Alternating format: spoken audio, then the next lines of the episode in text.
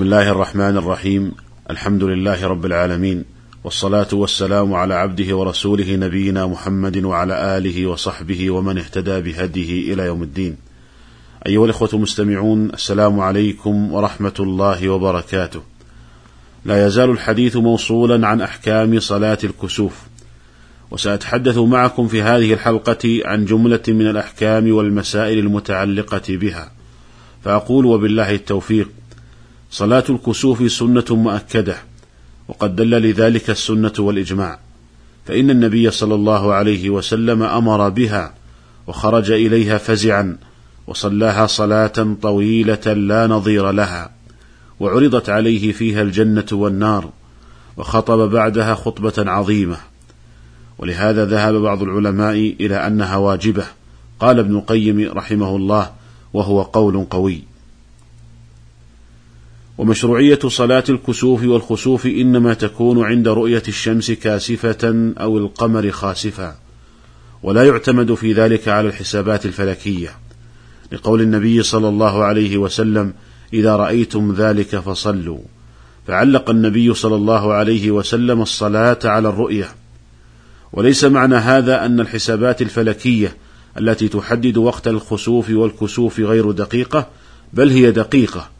وتحدد وقت الكسوف والخسوف بدقة لأن الكسوف والخسوف يقع بتقدير الله تعالى وفق سنن كونية وقد أمكن الناس معرفة هذه السنن من قديم الزمان. وقد قيل إن الفراعنة في زمنهم كانوا يعرفون أوقات الكسوف والخسوف. وإنما لا يعتمد على الحسابات الفلكية في الكسوف والخسوف لأن الشارع أناط ذلك بالرؤية. فإذا رأيتم ذلك فصلوا. وبناء على ذلك لو حددت, لو حددت الحسابات الفلكية وقت كسوف الشمس أو وقت خسوف القمر ثم كان الجو غائما ولم ترى الشمس كاسفة أو لم يرى القمر خاسفا فلا تشرع صلاة الكسوف أو الخسوف حينئذ. ونظير ذلك ما يسمى بخسوف شبه الظل حيث يدخل القمر منطقة شبه الظل حيث يدخل القمر منطقة شبه الظل للأرض فلا ينخسف خسوفا حقيقيا بل يحدث له ما يسميه الفلكيون بالاحتراق وهو مما لا تراه العين المجردة. فهو حينئذ وإن سماه الفلكيون خسوفا واعتبروه أحد أنواع الخسوف إلا أنه ليس خسوفا بالمعنى الشرعي فلا تشرع عند حدوثه الصلاة وإنما هو ليس خسوفا بالمعنى الشرعي لكونه لا يرى بالعين المجردة. والناظر للقمر لا يرى أي أثر للخسوف. والنبي صلى الله عليه وسلم علق الأمر بالصلاة عند رؤية الشمس كاسفة أو رؤية القمر خاسفا وعند حدوث الكسوف أو الخسوف فالسنة أن ينادى لها الصلاة جامعة لما جاء في الصحيحين عن عبد الله بن عمرو رضي الله عنهما قال لما كسفت الشمس على عهد رسول الله صلى الله عليه وسلم نودي الصلاة جامعة.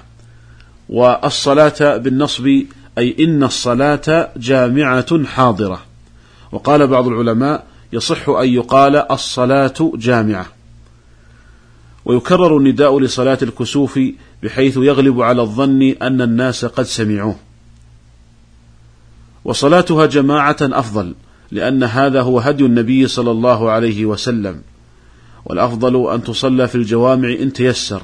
لأن النبي صلى الله عليه وسلم صلاها بأصحابه في مسجد واحد ولأن الكثرة في الغالب أدعى للخشوع وحضور القلب. ولكن لا بأس بأن تصلى فرادى فلو أن امرأة لم يتيسر لها أن تصلي صلاة الكسوف مع الناس في المسجد وصلتها في بيتها فلا بأس بذلك.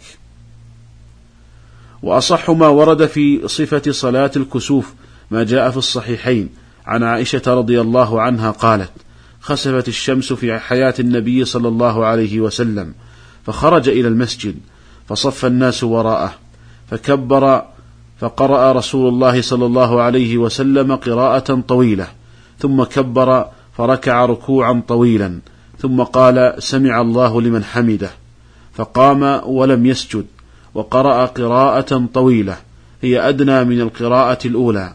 ثم كبر وركع ركوعا طويلا وهو أدنى من الركوع الأول. ثم قال سمع الله لمن حمده ربنا ولك الحمد. ثم سجد. ثم قال في الركعة الآخرة مثل ذلك فاستكمل أربع ركعات في أربع سجدات وانجلت الشمس قبل أن ينصرف.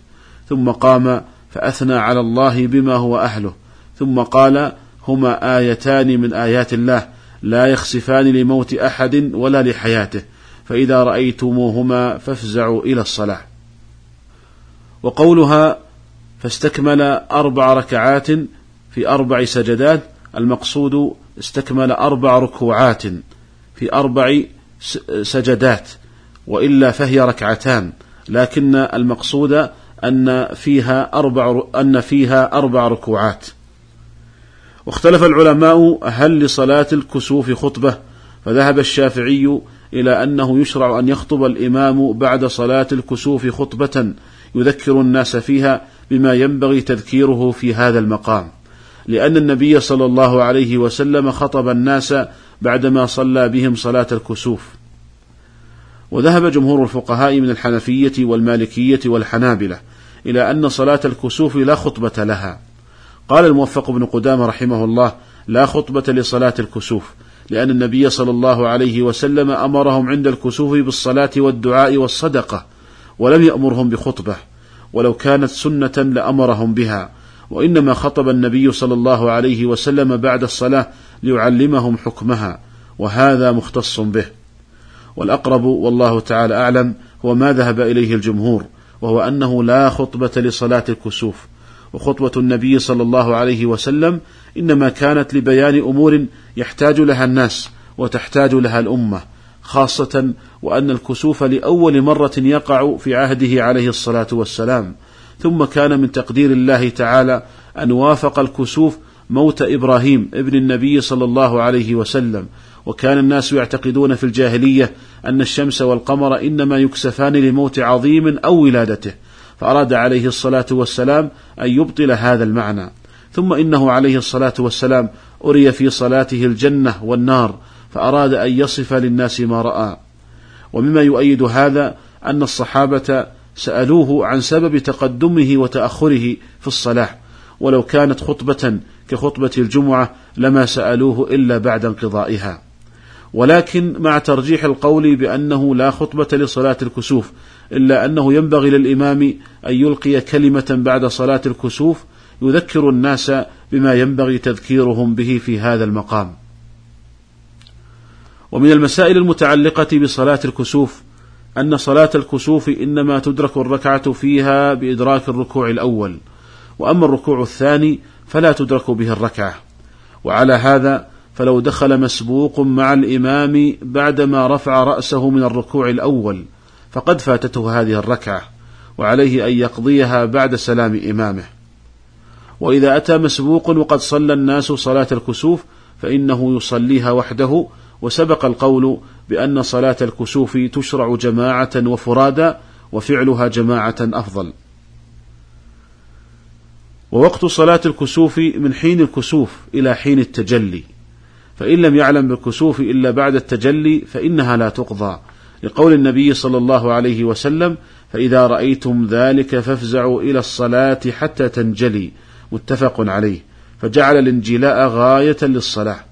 ولأن كل عبادة مقرونة بسبب إذا زال السبب زالت مشروعيتها. وإن تجلى الكسوف وهو في الصلاة أتمها خفيفة. لقول النبي صلى الله عليه وسلم صلوا حتى ينكشف ما بكم. وفي رواية حتى تنجلي. وإذا انتهت الصلاة والكسوف باق فإنها لا تعاد الصلاة في أظهر أقوال العلماء. لأن النبي صلى الله عليه وسلم قال فصلوا وادعوا حتى ينكشف ما بكم وقد حصلت الصلاة وبقي الدعاء والذكر. وهل تشرع الصلاة للآيات العظيمة غير الكسوف والخسوف؟ اختلف العلماء في هذه المسألة. فالمذهب عند الحنابلة أنه لا يصلى لشيء من سائر الآيات إلا الزلزلة.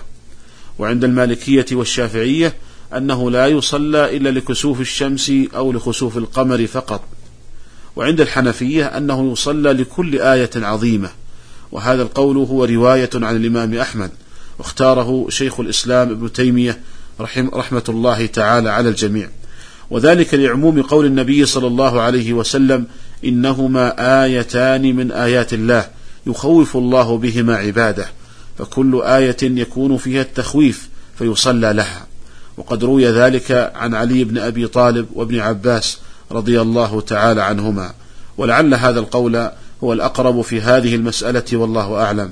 وبناء على ذلك وبناء على هذا القول تشرع الصلاة عند الأعاصير المدمرة وعند الزلازل ونحو ذلك من الآيات. أيها الإخوة المستمعون هذا ما تيسر عرضه في هذه الحلقة ونلتقي بكم على خير في الحلقة القادمة إن شاء الله تعالى. والسلام عليكم ورحمة الله وبركاته.